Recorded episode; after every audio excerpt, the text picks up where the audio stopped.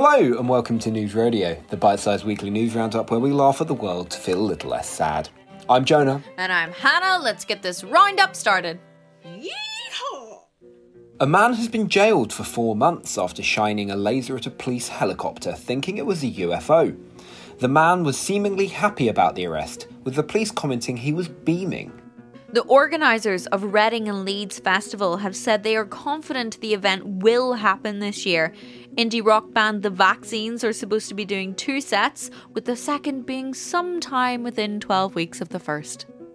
The Golden Globes are tonight, with Emily in Paris receiving two nominations. This is interesting because do you know that you can't call it a Golden Globe unless it comes from the Golden Region of France? Jay Z has sold a stake in his champagne brand to luxury giant LVMH.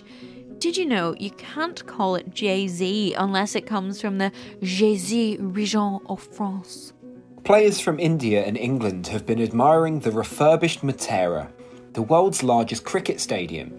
With a capacity of over 110,000 people, I am wowed too, as I can't believe there's that many people in the world who are interested in such a boring game. Jonah, you watch curling. It's a game of intense strategy, Hannah. God. A worried Sir David Attenborough has stated, We face the collapse of everything in a video message to the UN. However, after the UN explained the rules of Jenga, he was happy to keep playing. Famous trading card game Pokemon has turned 25 this week, with many fans around the world marking the occasion. I've always dreamed of getting a Pikachu.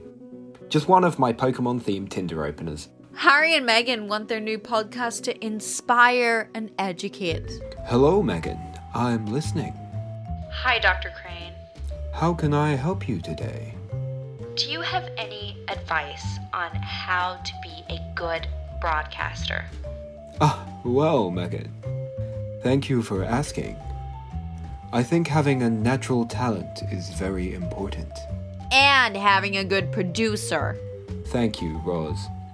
You can tune into my radio show once again very soon, as Frasier is set to return after 20 years. Two headlines in one. Get in. 28 pilot whales in New Zealand have been rescued from a stranding point after they had repeatedly beached themselves. In light of such events, the Kiwi government has elected to rename them kamikaze pilot whales until further notice. Parts of the Amazon rainforest are being illegally sold via ads on Facebook Marketplace.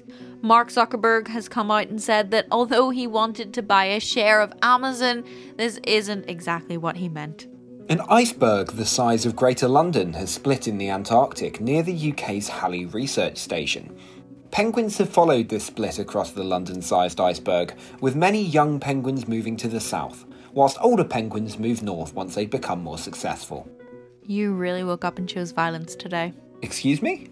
Yeah, excuse you. You wrote that as a personal attack. I'm sorry, okay, I'm sorry. I'm sorry that you live in South London.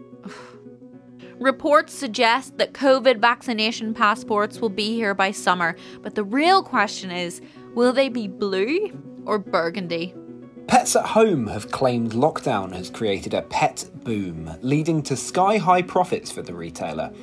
In other news, an unexploded World War II bomb has been detonated by police in a residential area in Exeter. Let's hope there wasn't a pet boom there as well. Hot dog!